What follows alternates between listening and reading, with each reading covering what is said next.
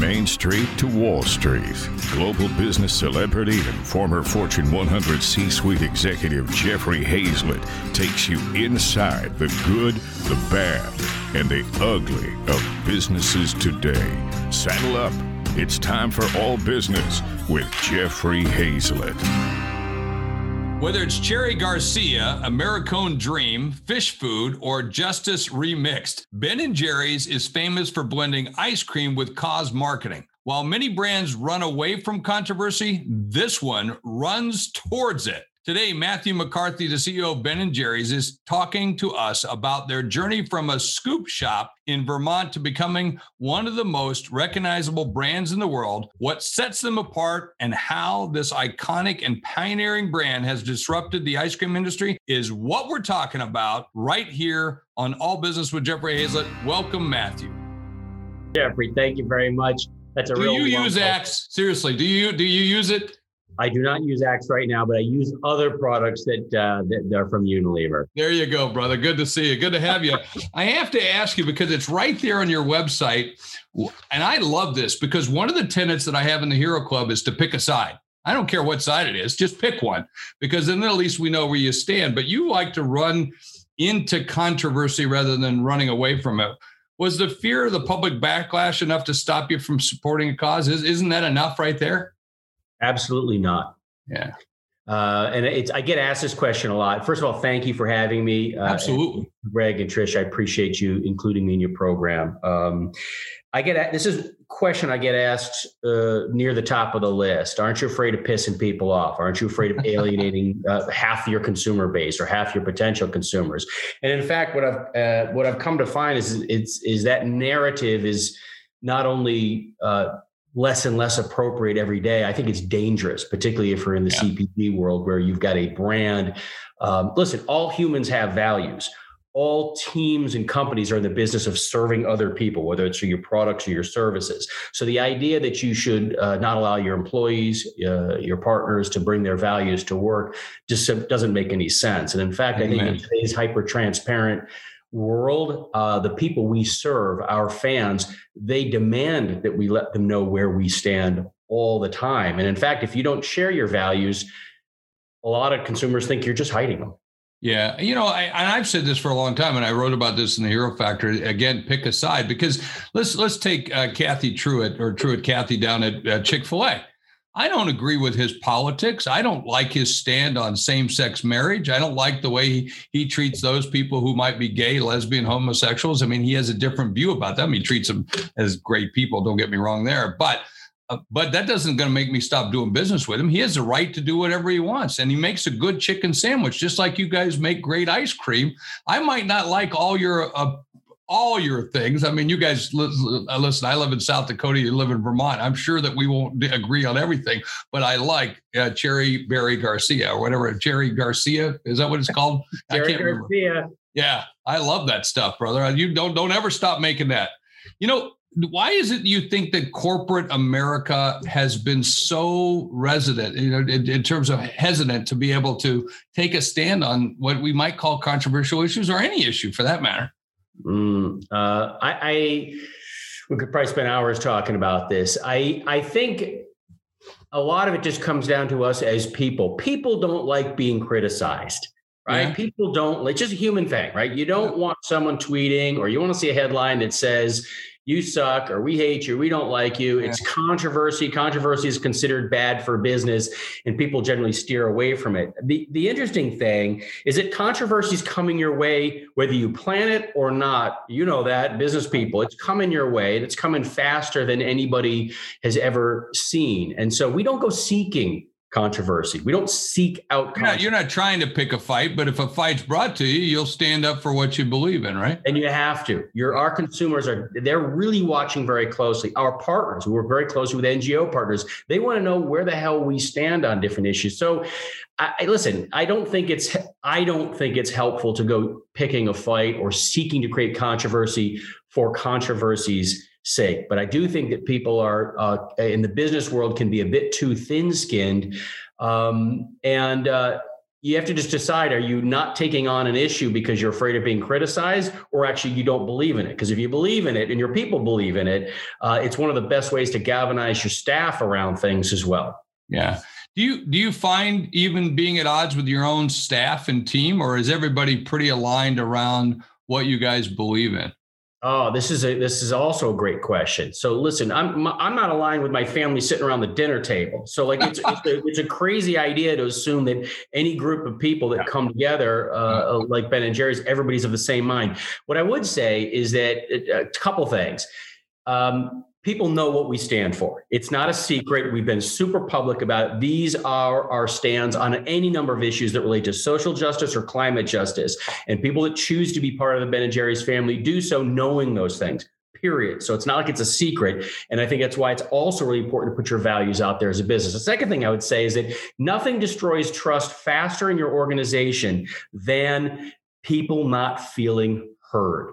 Yeah. So disagreement, I welcome it. I encourage it because I want people, we're not going to agree on everything. And anybody who has that idea that somehow we're all going to just be kumbaya all the time, that's a complete mirage and that can be damaging to itself. At the same time, what you can't do is just shut people down. If people disagree with something I've done or we've taken a stance on or uh, on, on a, a social justice issue, create the space to be heard and agree to disagree. That's that's normal.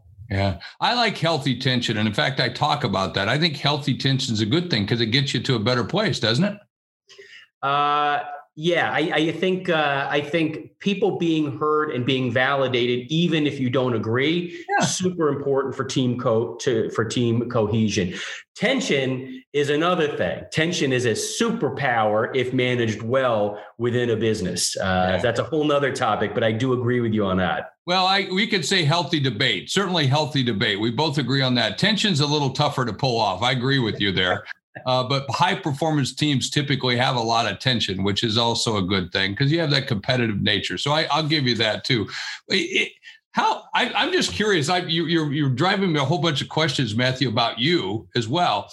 I mean, you came from Unilever, brother. I mean, that is not what I would consider the Ben and Jerry's kind of uh, playbook for the kind of person I would look for. Typically, I would, but at the same time, you seem to fit the mold for what I would think would be Ben and Jerry's. The way you show up, the way you look, the way you speak. Like this is bullshit. I love that stuff. So how was it difficult for you to step out of the one? What I would I know what Unilever looks like. I mean, it's got former military uh, pilots, uh, a lot of different people who cut cut from a different kind of cloth. Was it difficult for you to switch over to the to this environment and to this culture?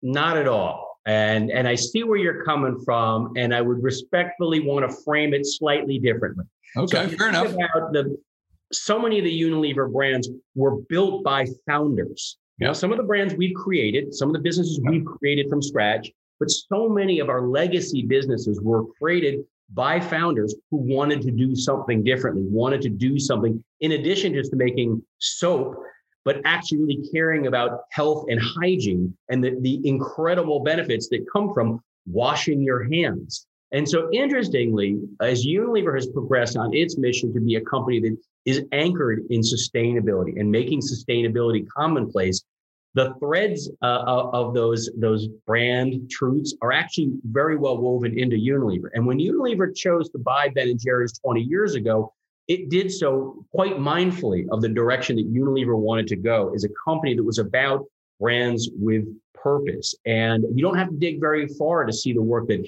Alan Jope and other executives at Unilever, the tremendous leadership that they have provided for where we not only create great products across our different categories and divisions, but how do we actually infuse purpose into the things that we do? Um, and uh, Ben and Jerry's just happens to be maybe a little bit more further out on some of those uh, uh, on those topics, but we're not as far uh, apart from some of the other businesses and brands as you might think in terms of the the posture uh, and the strategy to make sure that purposes are what anchor our businesses, not just great great products that lead their categories. I mean, how did that come up? Did because of who you are and your background? When when the job at Ben and Jerry's come up, everyone went said, "Oh, we gotta we gotta talk to Matthew." I have a feeling there was some of that conversation going on. Uh, well, so I, I don't want to speculate on things I don't know, but I'll speak from from my perspective. Is that probably about 10 years ago, just selling stuff just yeah. wasn't enough for me. Now, don't get me wrong, I'm a super competitive guy. I want to grow. I'm in business. We're not an NGO. I'm in business. I like to grow. I like to win. I like to serve my customers and serve consumers. That alone wasn't quite doing it for me. And so I naturally, naturally, me, I, I was finding that I wanted to do more with the businesses, do more with the brands, specifically through environmental right? Environmental, animal welfare for some of our products that are uh, uh, agricultural, anim- animal-based products, uh, or in agriculture, sustainable regenerative agriculture. And I started moving in that direction and just kept progressing that way. So Ben and Jerry's, you know, you don't always know how the hell you get into a job, but once you get there, you sometimes go, "Oh, this makes this makes sense." So I'm incredibly fortunate. I, I think I'm I have a position of, of privilege to be part of the Ben and Jerry's legacy um, particularly at this moment when we've got so many challenges, both on the business um, and the, uh, the, the social and social justice and climate justice fronts. C Suite Radio. So, what are the principles that you're living by at Ben and Jerry's, and do those differ? Do those differ across the whole Unilever uh, brand uh, company? Uh, so let me answer the second part first. Is that the building on that, that idea of of brands with purpose? It's not BS it's very well published. In fact, Paul Polman really helped accelerate the role that we're on, and the current leadership under Alan Jope had, had just progressed that. Uh, and so uh, I think that while each of the businesses or brands may uh, have very different expressions of purpose and or social or climate issues that they're tackling. There's a lot of commonality in why they're doing it. Now that being said on ben and jerry's. We're guided by a very simple vision that jerry and ben laid out uh, uh, almost uh, you know almost 43 years ago. And this idea of linked prosperity the idea that as our business grows all the people that we touch all the communities that we impact and can impact benefit with us and that vision of linked prosperity is supported by our three part mission a product mission to make the best products in the best way possible, an economic mission to grow profitably and make sure that we are a thriving business that's healthy. Uh, and then also a social mission is for us to actually, that's kind of where we started. Your first question was how do we bring our values and do business differently and make business part of the solution, not just doing less bad in the world? And, and so we're, hmm, how do you start that off every day at work? I mean, do you do you, do you send out an email once a week, or how do you, how do you put that forth so that everybody gets it? Everybody's drinking, and I use the word Kool Aid. They're drinking the Kool Aid or eating the ice cream every single day, and knowing this is what we're supposed to be doing. Yeah, that's a, that's a great question. I I'm quite fortunate that I've got a tremendously talented staff, um, and I try to be a student of new power uh, and and transition from a lot of the stuff that I learned from much of my career, which frankly is yesterday ways of leading uh, around old power. And so, um, a lot of my job is ensuring that we've got clarity of the tethers between the actions that everybody's taking every day, week, and month, and how does that link back to our three-part mission. We certainly have uh, embraced agile uh, principles within the business. Uh, as a global company, we've got a, all kinds of programs that range from sustainability through to innovation. How do we drive our core and a number of other projects? So everybody's pull, everybody's kind of rowing the same direction on the stuff they're doing, say from a project basis, uh, whether it's products or social mission. Um, and then a lot of my uh, a lot of my job is actually getting the hell out of the way uh, because the vision's crystal clear. Uh, it doesn't mean it's easy, but it's actually very clear. So when people are confused, what about this? What about that? My job is to provide clarity. Clarity is power, and I want to provide that clarity. And then secondly, I want to help get barriers out of my team's way. Uh, so every day, to answer your question, is usually about um, ensuring there's clarity about what needs to get done. What does success look like? And then uh, radically redistributing power within the organization and following my efforts to get barriers out of teams' way. And actually, in a lot of cases, asking them what do they need me to do for them. Right. That's probably the biggest change. Again, let's boil things down. I grew up in a world, I spent a lot of years working where people were telling me what to do. And I was therefore learning that that's what leadership is about. I've had to shed a lot of that stuff. You know, there's there are certain there are times you got to be super clear, and there's decisions that I, as the CEO, that only I can take. But there's a lot of things that I don't need to be doing. But I was kind of taught, well, that's what CEOs do. And the reality uh-huh. is, no, You yeah. know, the, the, fact, the higher you go, the less you know. Yeah. And I actually find that that's very much true, particularly with the speed of business. So I've had to recalibrate. How do I keep, you know, 30 years of business experience relevant and fresh, but not smother my staff with old ways of thinking that all, everything needs to go through me or I'm the grand poobah. That that that not only slows down the organization and decision making, it actually is a real turnoff to younger talent who have ideas and they need my help. They may not have all the answers, but they need guidance and they need freedom to actually do awesome stuff for Ben and Jerry's. Yeah, you can't make as much ice cream that way. There's no way. You know, I, I always tell everybody because my team will ask me, and I said, I don't know. I asked my very talented, good-looking, and uh, and motivated team. That's the way I try to live that. And the more I do of that, I find out that I get a lot more done. In fact, my my new rule right now, Matthew, is following you is better than following up on you. Mm-hmm and and that's what I'm, i keep following you is better than following up on you mm, which means like go it. do it. Get it done. Make it happen. I think that's important. You know everyone has changed course in the last number of months. I mean this mess that we're in with covid is what i'm talking about not the election. I'm talking about covid. You know what was your biggest hurdle and how did you overcome it? I can imagine manufacturing was a little bit of an issue. Sometimes distribution could be a little bit of an issue. How did you change things yeah, that's a. I'm glad you asked that. Um, and and we're still in the middle of it, right? And mm-hmm. uh, these the recent increases and spikes, not only in the United States, but we have a big business in Europe, um, and the, the lockdowns. It's still present. It's nothing's going away, right? And, and everybody right. who's in business understands that sometimes better than than than than other folks do. The first order of business is always about um, lives then livelihoods. Right. So the model is quite simple. We didn't invent it. Lots of people were talking about that back in kind of March and April. But the idea of lives first, what needs to be true across all of our touch points? So I closed my offices. We kept manufacturing open. What does it look like? And how do we actually leverage the best science, uh, medical, and hygiene practices to make sure that we're keeping our people safe across all touch points? That's the, the kind of first order of business. And then the second thing was really making sure that we pivoted right? So we're a company that um, we don't do a lot of traditional advertising, but we created a tremendous amount of assets and a lot of storytelling, a lot of dialogue, you know, tens of thousands of assets that we create every year. Some of those assets overnight were no longer relevant.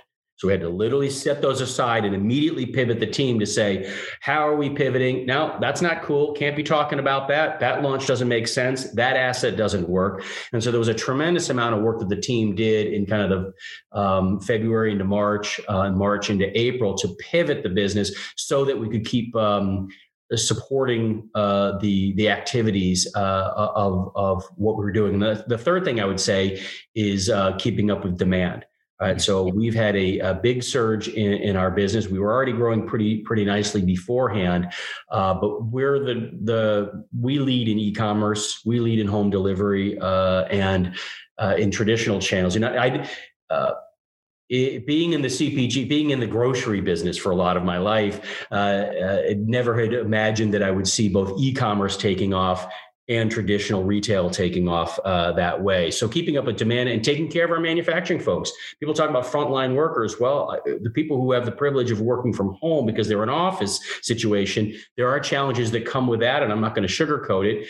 Manufacturing folks are, are really the heroes in a lot of ways, going to work every day and putting themselves out there. So caring for them and taking care of those folks. And the last thing I'd say is we have a big restaurant business at Ben and Jerry's. We're in the scoop shop business. We've got hundreds of shops around the world that have been hit incredibly hard. Uh, really devastating. And so, supporting that network, supporting our franchisees who we value uh, so so much, has been um, uh, been uh, been a big task for us. It's what are you doing for them, Matthew? Because I, I mean, I, you know, I think we talk about business, we talk about first responders, and I keep talking about a lot of our community are business first responders. I consider you and other leaders in the C-suite business first responders because our job is to get people back to work mm-hmm. and to t- take care of not just the lives but the livelihood. Because without the livelihood, we don't have a lot of lives. I mean, in mm-hmm. terms of what we can do. But but when I think about those restaurant workers, when I think about those people in, in you know in, in food in the food delivery business and what they do for us it's amazing they're they're they're first responders they're making things happen mm-hmm. what are you doing to really help help take care of them um I'm glad you asked. There's there's a number of things. The first order of business was giving people a sense of security.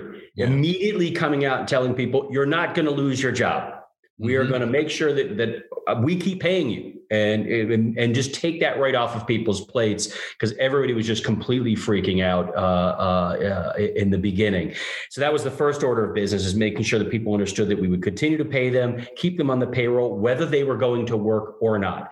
If you had to stay home to quarantine because you came into contact with somebody, we're, we're going to pay you to stay home. We want people. If you come in and you're not feeling good, we're going to send you home, and we want you to and stay. Don't home. make that choice. You don't want exactly. people to have to make that choice, right? And, and, it sounds like it doesn't sound like rocket science, but I was shocked to see many businesses not doing that in Q2 or not providing the right uh, protection equipment for, for their employees. So I think that's probably the first order of business.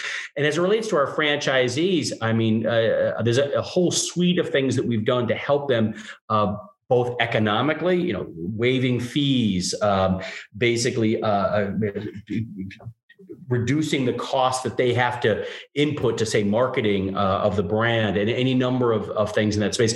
And also um, helping with expertise. So we had a lot of people early on saying how the hell do i apply for these loans yeah. right? And people, literally small business owners that have they've put their life's nest egg into buying a Ben and Jerry's franchise. We have to take care of them. We have to help them and support them, and providing uh, expertise and support right down to how am I going to pay my rent, uh, and and helping people through some of those issues. And uh, thankfully, we've been really fortunate. We have a tremendously resilient and compassionate uh, team, uh, and, and, that includes our, our franchisees. And, and people have come together in ways I've never in my life seen the importance of the idea that I, that, that, that I, I refer to it as compassion as a business imperative. You know, this isn't some kind of like warm, touchy feely poster that's outside of your HR department. Not, yeah, it's not a, not a point on the brochure. business imperative, yeah. um, and making that clear and explicit and unequivocal to people family first. If you don't take care of yourself and take care of each other, forget about the frickin' ice cream. And I know that sounds basic when you say it, but you just have to put it out there to make sure people understand that you care about them as people and their families. Then the ice cream, in a lot of ways, kind of takes care of itself. You know, you've got a couple parts of your business that aren't doing well, but the overall business is doing really well. So that's got a little bit of a mix in there. Mm-hmm. I mean, how do you blend that across the whole group? I mean, because some people would say, you know, if you're an operational excellence kind of business, nope, if that's not doing well, we should cut it. We should move on it. We've we've been given air cover. Is was that ever a thought for you guys in the business to say, oh, okay, gosh, no. Yeah. No, no, no, no, no. I'm, I'm glad. Uh, I'm glad you, you raised it. Uh, if you think of, Ben and Jerry's was started as an omni-channel business before it was cool to call things omni. Jerry and Ben started a shop about two miles down the road from where I am right now in a used gas station, and they were always in the business of people coming to them for ice cream or for them to bring the excitement and the joy of ice cream to events and whatnot. So we've always been in the business of figuring out a way to get the joy of Ben and Jerry's ice cream to people and places. And when I think about, for example, our scoop shops that have been hit so hard, it's impossible to extricate to separate the value of the experience of going into a Ben and Jerry's and getting incredible service, getting an incredible product, and having just yourself, or you're with a, a significant other, or you're with your family, your kids, uh, your grandparents. That whole experience is priceless. It's just one little moment in people's day, one little moment in people's life. It could be just a moment on their vacation. But to then say when when when you know it hits the fan with an unprecedented pandemic that mm, we just need to cut that off, that would be insanity. But yet there are a lot of businesses that are doing that and they're making a change and hence the difference. And that's why we have hero businesses. That's what we believe. And, I, and it's great to be able to see a real witness of what we call the hero factor. And for those that are listening and watching right now, the hero factor is those businesses who put people in front of profits. You can still do both. And those businesses that do it, you can see it right here. They they gross more money than any other business out there. They make more money than any other business out there. They have employees who are more engaged, which is important because 53% of the employees who work for companies today can't even tell you the values of the company. C Suite Radio. I want to go right out to our group. Uh, Matthew, I want to thank you so much for being with me live and sharing some of this wisdom, sharing your belief. But I want to turn it over to Greg and Tricia because we've got some great people and they're asking some great questions. And uh, they're a lot smarter than me. So I want to go to them. But thank you very much. Thank you very much. Appreciate it, Jeff. Thank you both, Jeff and Matthew. That was uh, phenomenal. And I, I'm I'm going to go straight to Pablo Torletti's question because you know it, it speaks to what you were saying jeffrey in terms of the hero factor and you know building more successful businesses because of putting people first. Um, he says uh, i believe businesses go far beyond products are all ben and jerry's make a better world efforts profitable for the business?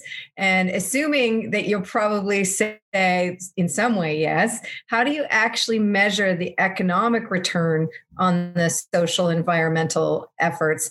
And and how do you look at that in terms of the sustainability for the business model to have the sustainability of the social and environmental impact that you're promised to? Yeah this is uh, this is a this is a huge question area. I'm glad it was asked. We could spend a lot of time just talking about that, but I'll, I'll pick a couple of kind of facets to, to speak to on that. Well, the first one is when I came into this business, I asked Jerry, I asked Ben, I asked people who are long termers in the business, do we do these things to sell more stuff? It's a very specific question, right? And I think I knew the answer, but I wanted to hear it from the experts, the guys that really cultivated the business. And the answer resoundingly immediately was no, we don't. And the logic is quite simple uh, if you think about it. If you do these things through your values, whether it's for the environment or for social causes or social justice, in order to sell something, then the inverse is often true. If you do some testing on it and you can't prove that it's going to sell more, you don't do those things. And so there's a real risk of cause marketing. We don't do cause marketing because uh, cause marketing is marketing. And i'm not against cause marketing. That's just not the ben and jerry's model. We do things because we care. We do things because these are the things that we believe in and we've inherited the values of our co-founders. And to jeffrey's point we don't always agree on those things. People don't know. I get all kinds of we don't like what you did. Why don't you not talk about that issue? I get that stuff daily. That's perfectly fine. But the idea that, um, that, that you do something in order to sell stuff is a very dangerous place when it comes from purpose, when it comes from values. On the flip side, it is also true that the people who know that we do good things believe that we're doing good things. Let me say it that way. They believe that we're doing things. They they support our business. They support our brand. They buy our ice cream. They are so so far more engaged. Their affinity for us is so much higher. Their consumption usually is higher. So we track the hell out of that we don't use it. We don't use it as a litmus test to say, wow, they're not going to like this headline. Don't do that. That's just going to piss people off. We don't do that. But on the backside, we absolutely measure very carefully.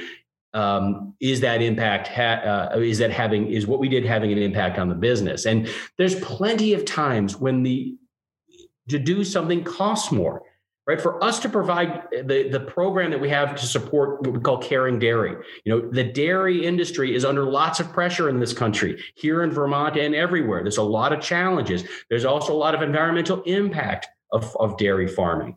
To do the things that we do, they cost more. So we have to figure it out. We have to figure out how we do those things. Is it the right thing to do? Yeah. Is it consistent with our values? Yeah. Would our fans want us to do it? Yeah. Is it easy? No. Is it cost more? No. Does it help profit? Not directly. But we're all smart business people here. It's our job to figure out how to do the right thing and be and grow, follow our own economic mission. Because again, we're a business. Some people are like, oh, you guys are just like, you know, tree huggers. Well, that's not the point. We are a growing business, and and I believe it's our job as business people to find a way to make doing the right thing the profitable thing. All right, I am going to mix two questions, one with Greg Williams and one with Nancy May. Greg wants to know how and when do you draw the line as to the degree of controversy you'll engage and that from which you'll retreat or not engage. And Nancy May wants to know how much pushback do you get from your your parents at Unilever. So maybe you can mix that all together and just talk about where is the line for you in terms of controversy you'll get into, and maybe maybe have you ever run into a time where Unilever said, you know something, you're out too far on a, on a limb, Matthew. You're going to better pull back here, and you may disagree with them. Uh, it's a good question. You mix uh, things in you mix things in your ice cream like cones and Phish Food and chocolates. I'm going to mix things in my questions too. I'm game with that. I'll, I'll, give that the chunks and swirl answer is what I'll do here. Um, um, I, I, would say the, the framing of how uh, of that question would be different inside uh, Ben and Jerry's. So we don't have like a line by which we say, "Oh, that's too controversial." We've got the things that we stand for, the things that we've pledged to work on uh, for for many years, and that's super transparent. People can go to our website and see that. Every year, we have external auditors come in and check out how have we made progress on those things, and we often fall short and that's totally fine. So we, that stuff we, we, that stuff's all right out there for people to see. And so the area where we uh, do apply judgment is in the how. So let's just say the team comes up with an idea, we want to create a new flavor of ice cream, or we have a new pint uh, uh, uh, idea, and this is what we want it to be about. This is what we want to say on the pint. This is what I want to say in the marketing materials. We will absolutely have conversations about is that the right way to say it? It's not so much is it too controversial or not. It's much more about does that achieve what we're setting out to do? Just the same way we'd measure any other part of the business. Is that going to move us towards what our goals are in that area. And of course is what type of backlash might we get right? So what kind of how do we handle when people ask this or they say yeah but you're being hypocritical because you said this and you did that. Yeah but you did this. There's always yeah buts. And if you and if you and if you want to be in a world in business where you're never going to get called out for being hypocritical good luck good luck right? So even if you think about like our, our dairy business we you know we got a cow on the package right? There's a lot of people that feel that that people shouldn't be eating dairy products. That's not going to happen anytime soon. We make a great dairy product. We also do have a vegan product. And so some people might say don't you think you should just end all your business with dairy? Well no that's that's it's not something that's going to happen. So being willing to get called out and just be like a duck and let that water kind of run off you is is just is is what is one of the things that, that you need uh, to do. So I'm not sure if I got to all the chunks and swirls of your question, but but uh, that I tackled at least the first part of it. Just you, you you were fantastic with the first part. Just a quick one for Nancy May is, and what about uh, pushback or how much freedom do you get oh. from your from from the folks at Unilever? Yeah, so uh, we we have a, a trem- we have a tremendous amount of, of freedom, uh, and I'd probably even frame it differently. Unilever, the folks uh, that I work with over at the rest of the company at Unilever, they need Ben and Jerry's to be leading on a lot of these topics. That's why Ben and Jerry's exists. And so this idea that Ben and Jerry's may be kind of curtailed or reined in, I don't think is really an, a, an, an apt way of talking about it. Does that mean that we do not have disagreements? Of course not. So if you go back several years ago when GMO was really emerging in the food industry, Ben and Jerry's took a very specific position that we were anti-GMO and we think GMO labeling should be the norm that people, consumers should know whether or not your food product contains genetically modified organisms. Unilever was going in a different direction. So there was absolutely a difference of opinion about, well, we're a big food company and Ben and Jerry's is part of it. And that certainly um, uh, w- was an area that there was friction. And that's normal. Uh, and um, I think being able to have honest conversations internally about where we disagree is essential to the ethos and success of brands. And again, it goes back to the comment uh, that we were talking about before on old power, new power. If you've got somebody that's been in business for 25, 30, 35, 40 years, and she or he thinks they know better for every single brand and on all issues, no, don't talk about that. That's a very dangerous place. And I think we have to have find a way to have honest conversations because typically people who are more senior have been around a longer time. They're also cast from a world that wasn't changing as fast as it is right now. So I think creating that dialogue and, and then for a lot of the senior folks on the call here it's certainly something that i'm learning is my knee-jerk reaction may be hell no i don't like that or hell no i don't think my should team do, should do that i have to press the pause button and say hold on a second here how do I help navigate this when people come to me because I'm often the decision maker on on a lot of things at Ben and Jerry. So it's not only us with Unilever, it's also uh, my senior staff and I with the rest of the folks within Ben and Jerry's. I'm going to jump in here for a second, Trish, Greg. I, I Matthew, I just uh, you were talking about all these uh, you know potential flavors and different type. Just I want you to think of bacon ice cream. Bacon. I'm just telling you, it's a big category, and uh, I just I just want to be part of the royalty on that one. And don't think it hasn't come up. Thank you. if you could do it with bacon and scotch, even better. But nonetheless, all right. Let me ask you another question because you know, having been the CMO of Eastman Kodak, we were certainly a a branded house, Unilever, a house of brands. What do you what do you take from other brands? What do you borrow from other brands that helps you at Ben and Jerry's? I can see where Ben, you know, Unilever can use Ben and Jerry's to be the one that's out there. It takes a little mm-hmm. bit of that, takes some of the pressure off. It's good, bad, whatever. But but it's core to your ethos, so I don't think that's a, ever a question. I mean, it's really you can get a good sense of that in talking to you. But I'm real curious about what you bring from, you know, you take from other brands that you might be able to use or borrow or steal inside of what you're doing for Ben and Jerry's?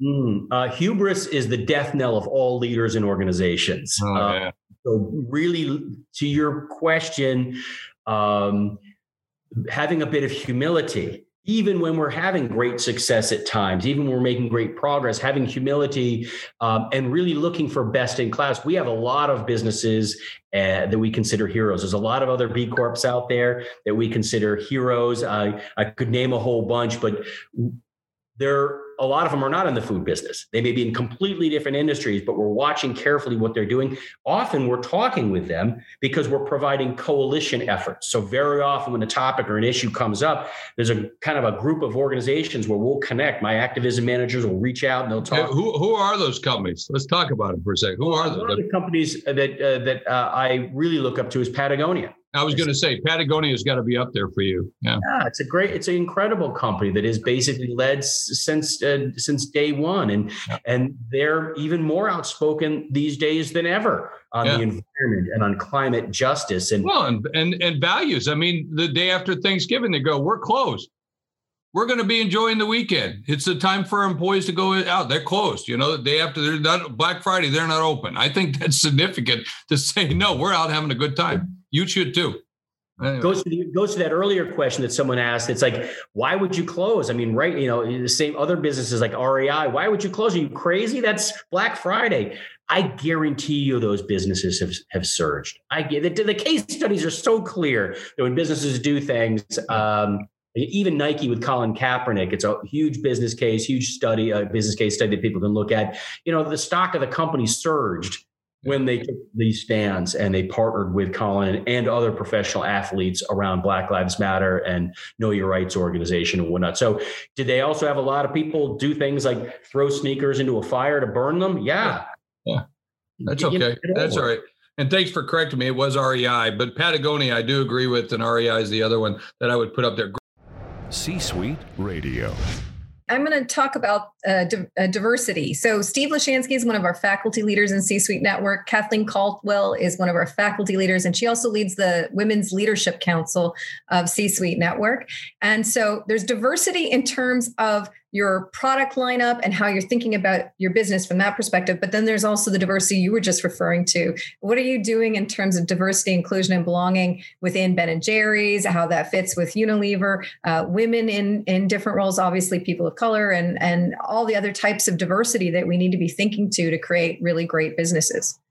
Um, I'm glad you asked this question. I think the, the short answer is we're not doing enough. Let me just be super clear. Um, now, there's a lot we are doing uh, in, in, fairness, and there's tremendous work that we've got underway that the team is doing. But I think it's important just to be really clear is that business leaders, uh, myself included, need to be doing more, particularly if you're a white man and you have privilege. And I didn't really even understand these topics around white privilege. I had no kind of concept of this for most of my life. Um, and as I've as I'm learning more, as I'm growing in my own understanding about systemic racism and how it pervades all parts of our country. It just is a fact. And people just need to get over it and start moving in the direction to understand and educate themselves. You know, Ben and Jerry's was founded by two white guys, super liberal, but white guys in the second whitest state in the United States. All right, so we are a very white company. Uh, we have a lot of white people in the business. Uh, on gender, we're much much stronger. Uh, you know, over half of my st- staff, over half of our, our, our team are women. Uh, that doesn't mean we can't do more. Of course, we can. Specifically, our focus is on racial, Black, Indigenous, and people of color. It's an area where we've really put a tremendous uh, uh, effort uh, to both learn, bring outside learning in, and be much more explicit about results based accountability, root cause analysis, uh, and going beyond just saying, hey, we're going to make this big number pledge, right? We want to be an anti racist company. We are not yet an anti racist company. We're on our way. We've got people helping us. The team's really galvanized around it. We've got a lot of people working on a number of work streams specifically. But these are terms and topics that I couldn't even speak on several years ago. I just had no idea. I was too busy thinking about brands and marketing and my competition and my P&L. And all that stuff is still true. But uh, in the not too distant future, we are going to be in the United States a uh, majority minority com- country. That's already happened for young people, the people who are all of our future consumers. And so just getting my head around it, I'll speak personally, getting my head around both the social imperative and the business imperative of understanding racism in all of its forms, specifically structural racism um, and economic opportunity, economic fairness. We're business people we can do something about these things. And often business can move a hell of a lot faster than other institutions in society. So I really just encourage people just to dive in. All I know is one thing is if I wait till I feel I'm ready, I guarantee you I will have waited too long. I love that. I mean, we talk about the responsibility we have to create an atmosphere where we can be uncomfortable. We can have the uncomfortable conversation.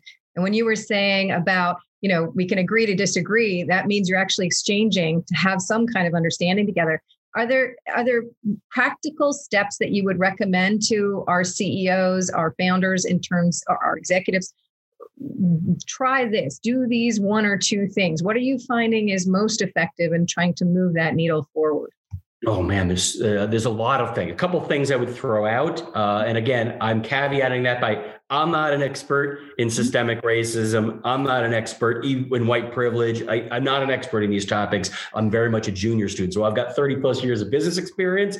I sit at the little kids table when it comes to some of these topics, and I think, think that's probably the first advice I would give people: get comfortable. To your point, with being uncomfortable. And that's difficult for a lot of, you know, maybe a little bit more mature people, a little bit older like myself, a little bit older like people. You've been around, you don't want to go, hey, I don't know what the hell you're even talking about.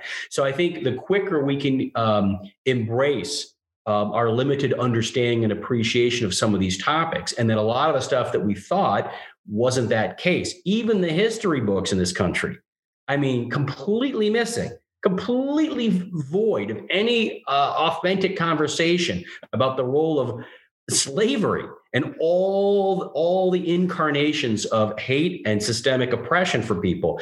These are really scary topics particularly for white people. They're like whoa i didn't you know i'm not racist. You just have to kind of so i think starting with the individual you mm-hmm. don't have to be perfect. You just got to have to want to understand it. And don't delegate is probably the other thing i would say. Don't delegate. Don't just hire a dei head and say she or he will take care of it. Okay we're good. How are our numbers you know numbers are symptoms right? The same way that a p&l those are symptoms. Is your strategy is your is your execution is your is your is your philosophy is the way you're you're running your business working? You know you can say that your p&l is an output. It is a symptom of whether or not you've got good people good business good products good strategy good execution. The same can be said i think of, uh, of, of, of endeavoring to be an anti-racist organization. Um, and and and so I think it all starts with the individual and just normalizing conversation about it. And then this, if there's another thing I would say is get some help. There are many, many, many people, practitioners, experts, many people who are Black, Indigenous, people of color who are waiting to be asked for help. Not delegate to those folks, not say, you know, you teach me, you do it.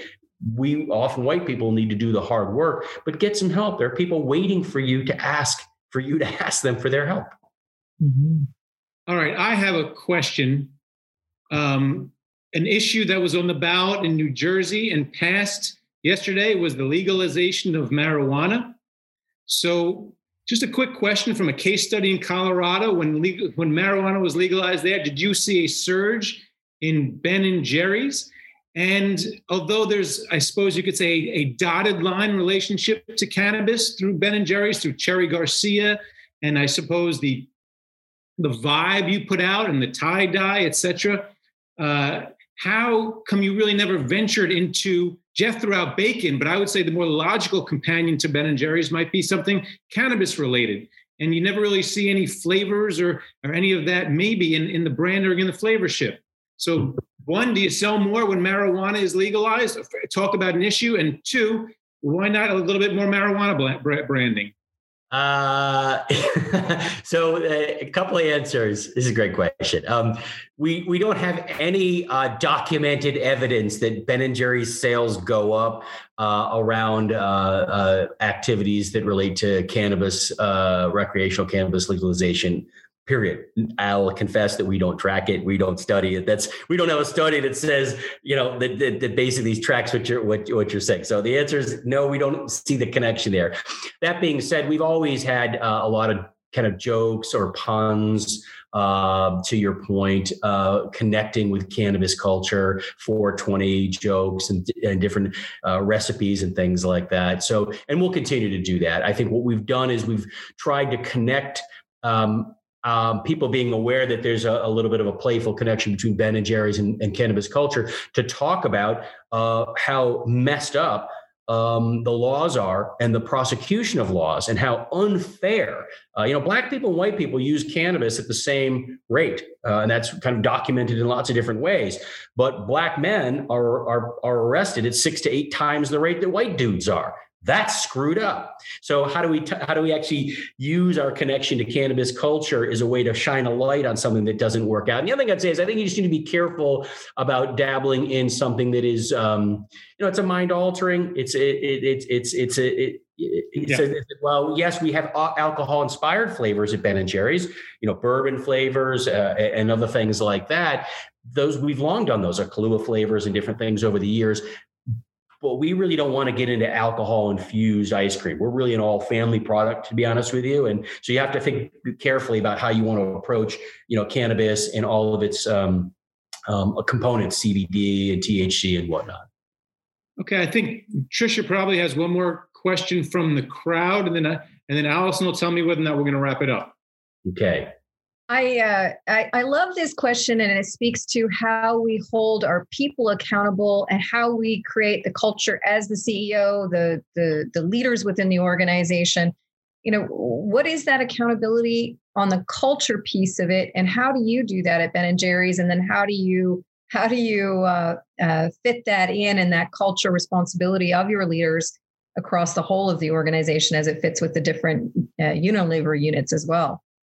All right. Uh, I think I've got the question. I just want to make sure I answer it so I don't blab on and not answer your question. When you say uh, culture, can you be a little bit more specific in terms of what's my role in ensuring what specifically about culture? How are you how how are you holding your leaders accountable to the culture? So everything you've just spoken of, it's one thing for you as the CEO to say, this is our culture, this is what we're doing. But how are you holding your leaders accountable to that same approach with all of their teams and so on? Yeah, um, the uh, great, great question. Um, I, I, think that because uh, what we stand for uh, and what we're trying to do is very clear to folks when they come into the business, that I I don't have to spend a lot of time cajoling people into these are the things that we need to be doing or why aren't you doing that type of thing so it's not so much the what uh, uh, of the of the culture but maybe the how um, and that's probably where the nuances actually uh, come in a bit. I think that um, culture should be measured and tracked, and people should be held accountable for it, just the way we're accountable to our sales and our profit. How we do that needs to be a, a, a bit different. But I think that, you know, in order to attract, develop, and retain the best talent, culture is every bit as important as our business results. I know saying it sounds pretty obvious, but we know lots of organizations don't do it. And I'm guilty of falling short plenty of times in, in, my career on that space. One of the ways that I uh, that I hold others accountable is by making sure that they know that I'm accountable to them as well. So I'm a big, big fan of, of individual coaching. I have a I have a personal coach, and I don't hide that. I make that super clear. I want my coach to talk to my staff, and I want my staff to provide my coach feedback on what I could be doing better. How can I, how do you see me showing up as a leader? And mm-hmm. then using that as a way to say, okay, to each of my leaders, now we're going to do it with you too but it's it's it's a it's more of a kind of a we're in this together. My positional power is very clear. It's I'm the CEO. I don't need to hammer anybody on the head. That's the that's that's that's my role. That's what I have uh, is is a responsibility. So I don't feel the need to be kind of going around a bit to Jeff was saying, kind of uh, you know following up on versus following. I think that's a really really powerful way of describing it. I think the courage of having 360 feedback and to do it regularly, consistently, with compassion and with intent um, can be a real big unlock for culture because people trusting each other is the bedrock of all culture. You know, if you want to move mountains, you need many shovels in order to have many shovels, people need to want to see the vision, but also trust you. If they don't feel you have your back, they're not going to dig hard. They're not going to want to move that mountain for you. So I don't want to say is really basic, but this idea of 360 feedback and using it done the wrong way, we know how corrosive that can be people using 360 as a kind of revenge or as a way to get information about why they can fire somebody or you know create the business case to kind of get them moved out of the organization. There's plenty of toxic ways that 360 feedback is used.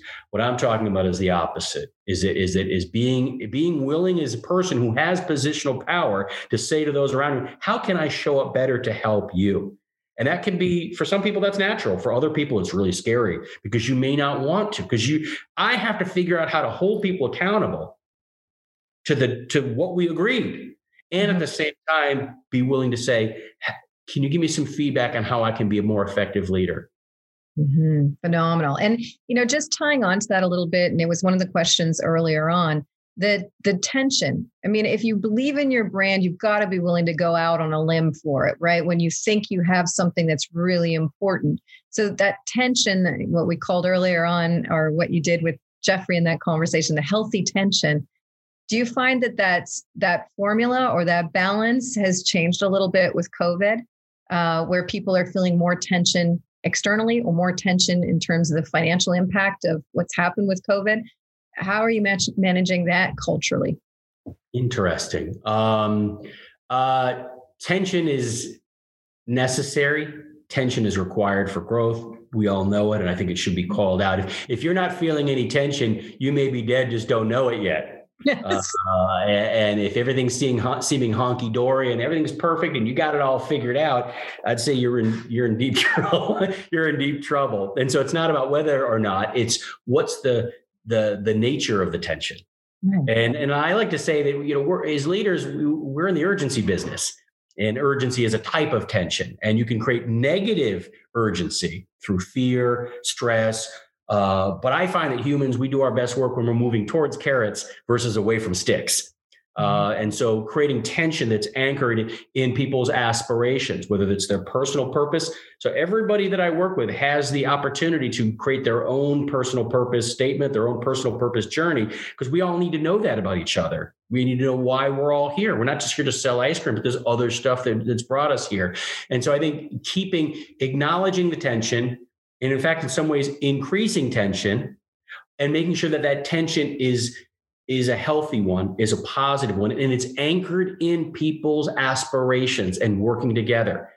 Because then when you have the tension that comes from conflict, no, Bill wants to do it this way and Sarah wants to do it that way. Well, someone's going to have to be right here. Sorry, you're not going to have it your way. It's actually that larger we are moving towards things that we desire, things that make us proud, things that that, uh, that connect with us as individuals. That larger force that helps people get over those speed bumps. But if all you have is speed bumps and all you have is that that tends to be a more i think the a little bit more of a hallmark of a, a more of a toxic environment uh, and how you deal with the tensions and telling people listen we're not going to walk out of this room here with everybody getting their way. We're all clear about that right? Sometimes just saying that can take the tension down because everybody then realizes that their idea may not be the one that the group or the boss picks so kind right. of helping people understand uh, how to move towards good tension and have it move the boat through the water versus everybody's paddling their own way, but the boat isn't even moving.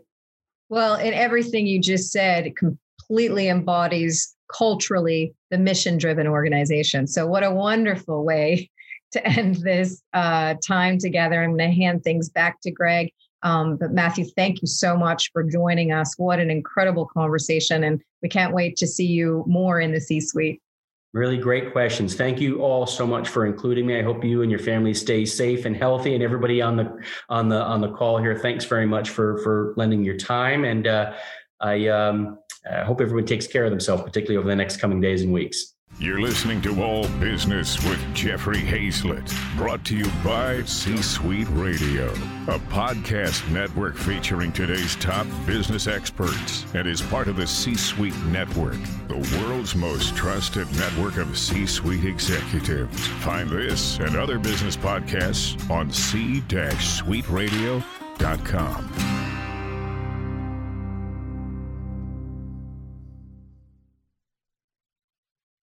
This podcast is a part of the C Suite Radio Network. For more top business podcasts, visit c-suiteradio.com.